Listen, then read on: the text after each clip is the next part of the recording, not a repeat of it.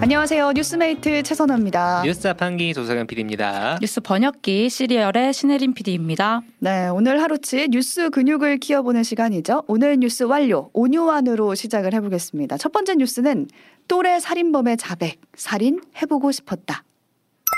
네, 부산에서 앱으로 과외 선생님을 구한 20대 여성이 같은 또래였던 선생님 선생님을 살해한 사건인데 음. 오늘 사건의 전말이 정리가 됐습니다. 그러니까요. 이게 어떻게 처음에 시작이 된 거냐면은 요즘에 앱으로 사람을 구하는 일이 많잖아요. 그렇죠. 뭐 이사 입주 청소 도와주실 분 음. 이것도 앱에서 구하고 기타 알려주실 분 그렇죠. 이런 경우에도 앱에서 구하잖아요. 앱도 있고. 맞아요. 근데 예전에는 뭐 아는 사람이 아는 사람을 통해서 사람을 소개받았다면은 이제는 사람의 이력을 앱에 들어가서 쭉 보고 내가 고를 수 고를 수 있는 있죠. 그런 세상이잖아요. 그 점을 이용해서 살인을 저지른 거여서 주목해 볼 점도 있고 또 사건이 워낙 충격적이라서 한번 네. 가지고 왔거든요. 맞습니다. 오늘 부산 경찰청에서 신상도 공개를 했습니다. 23세 여성 정유정인데 저희가 사진도 옆에 띄워드리고 있어요. 범행 수단의 잔인성과 재범 가능성, 국민의 알 권리를 위해, 위해서 이번에 공개 여부를 결정했다고 합니다. 네. 네, 사건 개요 정리를 해볼까요? 정유정 이 인물이 지난주 수요일이었 어요. 과외 중개 앱이 있대요. 여기 들어가서 과외 선생님을 물색을 한 거예요. 그래서 접촉을 한 거죠. 근데 이 앱에 보면은 회원이 두 분류로 나뉘는데 선생님 회원 음. 그리고 학부모 회원이 있는 거예요. 아, 근데 선생님 회원은 각종 이력이 다 나와 있어요. 아, 뭐 어느 대학을 그렇죠. 나와, 어 이런 게 다 나와 있어요. 일종의 상품이니까. 음. 근데 그 정보를 짜맞춰 보면서 혼자 사는 여성을 특정을 한 거예요. 아. 왜냐하면 정유정은 자신이 학부모 회원에 사칭했단 네, 말이에요. 네, 네. 근데 선생님 회원들은 학부모 회원의 정보를 알 수가 없대요. 아, 이거 일방적이네요. 네. 그리고 정보도 너무 과하게 주어지는 편이고 그렇네요. 그래서 정유정도 학부모인 척하면서 선생님한테 접근을 했고 아, 우리 아이 중학생인데 과해달라. 어, 과해달라 이렇게 부탁을 한 거예요. 근데 이제 선생님 입장에서는 알고 보니까 거리가 너무 멀어서. 멀어서, 어, 이거는 안 될 것 같다. 처음에 거부를 했대요. 네. 그랬더니 아 아이를 그러면 선생님 댁에 보내겠다. 아, 한 번만 한번 해달라. 해달라. 시험삼아. 음. 네. 근데 그렇게 해놓고 아이가 아니라 정유정 본인이 간 거죠. 그게 음. 저는 소름 끼치는 아이는 부분이에요. 없었으니까요. 근데 네. 아이는 처음부터 없었어요. 자신이 과외받기로 한 아이인 척 하려고 교복을 중고거래 사이트에서 사가지고 그 선생님 집에 간 거예요. 네. 그래서 과외를 받기로 한 그 중학생입니다. 하니까 선생님이 어, 오기로 했던 그렇죠. 학생이구나 하고 문을 열어준 교복도 거고. 입고 있으니까. 그렇죠. 그 집에 들어가서 가지고 온 흉기로 범행을 했다고 하고 아, 지난주 금요일에 이게 벌어진 일입니다. 일입니다. 지금 사진도 띄워드리고 있고 있는데 이게 지금 캐리어를 끌고 나가는 사진이거든요. 그렇죠. 그러니까 그날 자정에 살인을 한 그날 자정에 넘어서 한 새벽 1시쯤에 시신을 캐리어에 담아서 낙동강변 풀숲에 유기를 하 거든요. 이때 택시를 타고 갔죠. 여기가 중요한 지점이었어요. 택시를 택시에다가 이제 캐리어를 실은 다음에 이동을 하는데 택시 기사가 자세히 봤더니 여기 핏자국이 있는 거예요 그쵸. 캐리어에. 어. 근데 심지어 낙동강변에 내렸는데 이 새벽 1 시에 여성 풀숲에 하나가. 풀숲에 들어간다? 아, 이게 기사님도 참 네. 대단하시네요. 그 눈썰미가 또 대단하셨던 네. 거죠. 그래서 경찰에 신고를 해서 붙잡히게 됐습니다. 너무 기사로 보긴 했는데 다시 들으니까 더더욱 끔찍한 사건인데 이 붙잡 붙잡혀서 경찰 조사를 결국 받았잖아요. 네. 근데 처음엔 우발적 범행이 범행이라고 했더라고요. 맞아요. 맞아요. 처음에 이게 과외 앱을 통해서 만났다고 했잖아요. 그래서 만났는데 말다툼이 좀 있었다 이런 식으로 음. 진술을 한 거예요. 근데 경찰이 조사를 해보니까 검색 기록에 3개월 전부터 시신 없는 살인 이런 아. 키워드를 쭉 찾아봤대요. 찾아봤죠. 그리고 도서관의 그 열람 내역이나 그 빌린 음. 내역들을 보니까 범죄 관련 도서를 다수 빌렸고 빌렸다.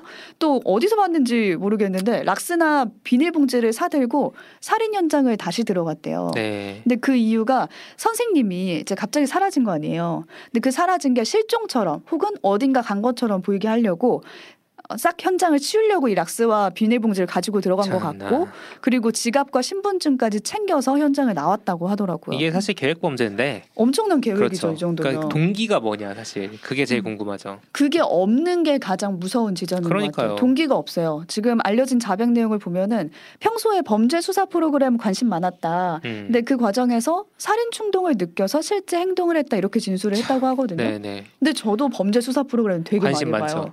그거 좋아 하는 사람이라고 다 이걸 실현해 보는 건 아니잖아요. 음. 그러니까 살인을 저지를 동기라고 보기에는 묘한 거죠. 그래서 그렇죠. 사이코패스 얘기가 나오겠네요. 네, 지금 음. 그 얘기가 계속 나오고 있고 프로파일러가 이거 성향 검사했지 검토 중이다 여기까지 알려진 음. 상황입니다. 지금 이게 사이코패스냐 아니냐가 논란인데 음. 아마 조금 더 그 검사 그게 지수 같은 게 있거든요. 몇 점 이상 나오면은 사이코패스다라는 게 있어가지고 아마 조금 기다려 보시면은 정리가 되지 않을까 싶습니다. 네. 네. 다음 뉴스 가볼까요? 네. 안타까운 응급실 뺑뺑이 대책 나왔다. 얼마 전 교통사고로 다친 70대 남성이 구급차를 타고 뺑뺑이를 돌다 사망한 일이 있었다고 사실 저희 음. 라디오 전 앞토크에서 어제 전해드렸죠. 네. 어젠가요? 네, 소개드렸는데 후속 보도가 나왔어요. 네, 무려 2시간 동안 받아줄 병원을 찾다가 이동 중에 환자가 음. 사망한 사건이었는데 알고 보니까 당시에 25분 거리에 있는 병원에 빈 병상도 있었고 치료할 의료진도 그쵸. 있었다는 거예요. 이걸 왜 몰랐을까 그거였죠. 그게 진짜 궁금한 지점이죠. 당시에 119가 환자를 이송하면서 인근 병원 12곳에나 전화를 맞아요. 했대요. 환자 음. 받아줄 수 있냐. 근데 막상 빈 병상과 의료진이 있던 곳은 국군 외상센터나 음. 구로 고대병원이었거든요. 근데 여기는 전화를 아예 안 했다고 하는 어, 거예요. 왜요? 그러니까 소방당국 관계자 말은 이래요. 이 센터들이 원래 평상시에 환자를 받아주지 못하는 일이 아, 잦았다. 원래 되게 아. 붐볐던 곳이라 네, 그 우선 제외를 시킨 것 했다. 같아요. 하, 이건 약간 시스템이 없는 문제네요. 그렇죠. 그리고 당시 현장 상황도 만만치가 않았던 것 같아요. 119 구급차 안에 운전사를 포함해서 구급대원이 두 명이었죠. 사실상 한 명이네요. 아. 그렇죠. 네. 저도 이 사실 알고 네. 정말 놀랐는데 한 명은 운전을 계속 해야 되고 음. 한 명은 환자를 응급처치. 계속 봐야 돼요. 아, 그럼. 병원에 전화를 누가 돌리냐? 그렇죠. 이제 전화를 그 상황에서 구급차에서 둘이 돌아가면서 12곳에 전화를 했는데 전화할 때마다 환자 상태를 말로 다시 계속 설명을 해야 네. 되는 그런 아이고. 상황인 거예요. 요즘은 주차장에 자리 빈 것도 다 검색이 되는. 시대인데. 그러니까 어디가 빈 병상인지 왜 이게 체크가 안 됐는지 음. 시스템이 미비했던 것 같고 음. 그렇게 골든 타임 자체가 흘러간 거죠. 흘러갔다. 그러니까 이걸 두고 지금 계속 말을 하는 게 이거 응급실 표류 아니냐. 맞아요. 치료 못 받고 표류. 떠도니까. 그래서 정부랑 국민의힘 여당이 재발 방지책을 만들었다는데 어떤 내용인가요? 우선 응급실 수용을 의무화하겠다. 어떻게 어. 한다는 거죠? 이게 상황실을 우선 설치하겠다고 음. 저희가 말을 줄여서 그냥 상황실이라고 설명을 드릴게요. 이걸 설치해서 환자가 이송되는 시점에서부터 병상 어디가 비었는지 현황을 확인하겠다는 아. 거예요. 네네. 근데 확인해서 어 상황실에서 어 여기 비었다. 그럼 이쪽으로 가라고 명령을 하면은 병원에서는 음, 무조건 받아야 의무적으로 받아야 되는 상황을 아, 만들겠다는 거죠. 시스템을 만든다는 거네요. 기존에 없었던 게 되게 신기하네요. 어떻게 보면. 요즘에 독서실도 가기 전에 그렇죠. 빈자리 있는지 찾아볼 네. 수 있는데 뭐 그것과 많이 다르긴 하겠지만 근데 이외에도 의료진 에게 수당을 추가로 지급하겠다는 안도 있어요. 그러니까 쉬는 날이라도 관련된 음. 그쵸. 환자가 오면은 나와달라. 또 의료진이 필요하니까 나와달라라는 건데 음. 의료계 반응이 싸늘합니다. 왜요? 지금 병상 비었다고 무작정 환자 보내면 음. 그 다음에 누가 수술을 하고 그 다음 누가 책임을 질 거냐. 세부적인 게 아무것도 정해지지 않은 상태에서 음. 이런 대책이 소용없다는 거죠. 이게 사실 중증 외상 환자라고 하면은 그 음. 전문 팀이 있고 전문 의료진이 있- 있잖아요. 그쵸. 이국정 교수 나와서 많이 얘기했던 네. 거지만 그 전문성 있는 의사가 많이 없어서 문제인데 네. 응급 외상. 수술팀 자체가 그렇죠. 없는데 거기다 보내버리면 뭐. 하냐라는 거죠. 음. 그 실제로 최근 5년간 환자가 재이송되는 이유 중에 30% 이상이 전문의가 부족해서래요. 네. 뭐 배- 병상 비었다고 넣어봤자 전문의가 없으면 치료를 못 받는 그런 네. 상황인 거죠. 빨리 좀이 인력 문제 해소 방안이 마련됐으면 좋겠다는 생각이 듭니다. 네, 자 마지막 뉴스로 가볼까요? 어머니 모실 평생 사원 구합니다. 오늘 온라인을 뜨겁게 달군 소식이었습니다. 맞습니다. 이게 채용 공고라고? 네, 그렇습니다. 이게 지원할 분은 없을 것 같아요. 황당하죠. 그래도 화제가 됐으니까 음. 제가 좀 가지고 왔는데 구인 구직 사이트죠. 잡코리아에 실제로 올라온 채용 공고예요. 저희가 사진도 띄워드리고 있는데 지금은 삭제가 됐는데 이렇게 써 있어요. 50대 회사 대표랑 결혼해서 아이 낳고 노무를 돌봐줄 직원을 구한다. 자 이게 직원입니까?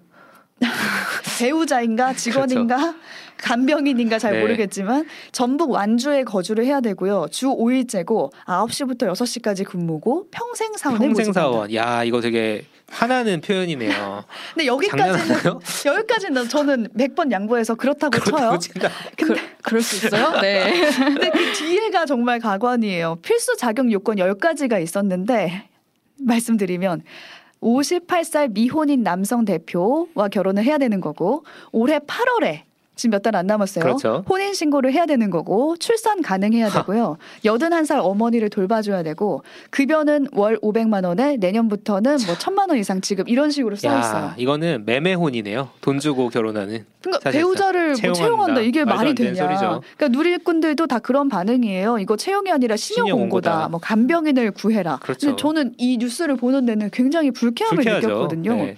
잡코리아가 입장을 밝혔어요. 엽기적인 공고가 올라와서 책임감을 느낀다. 재발 방지에 힘쓸 계획이다.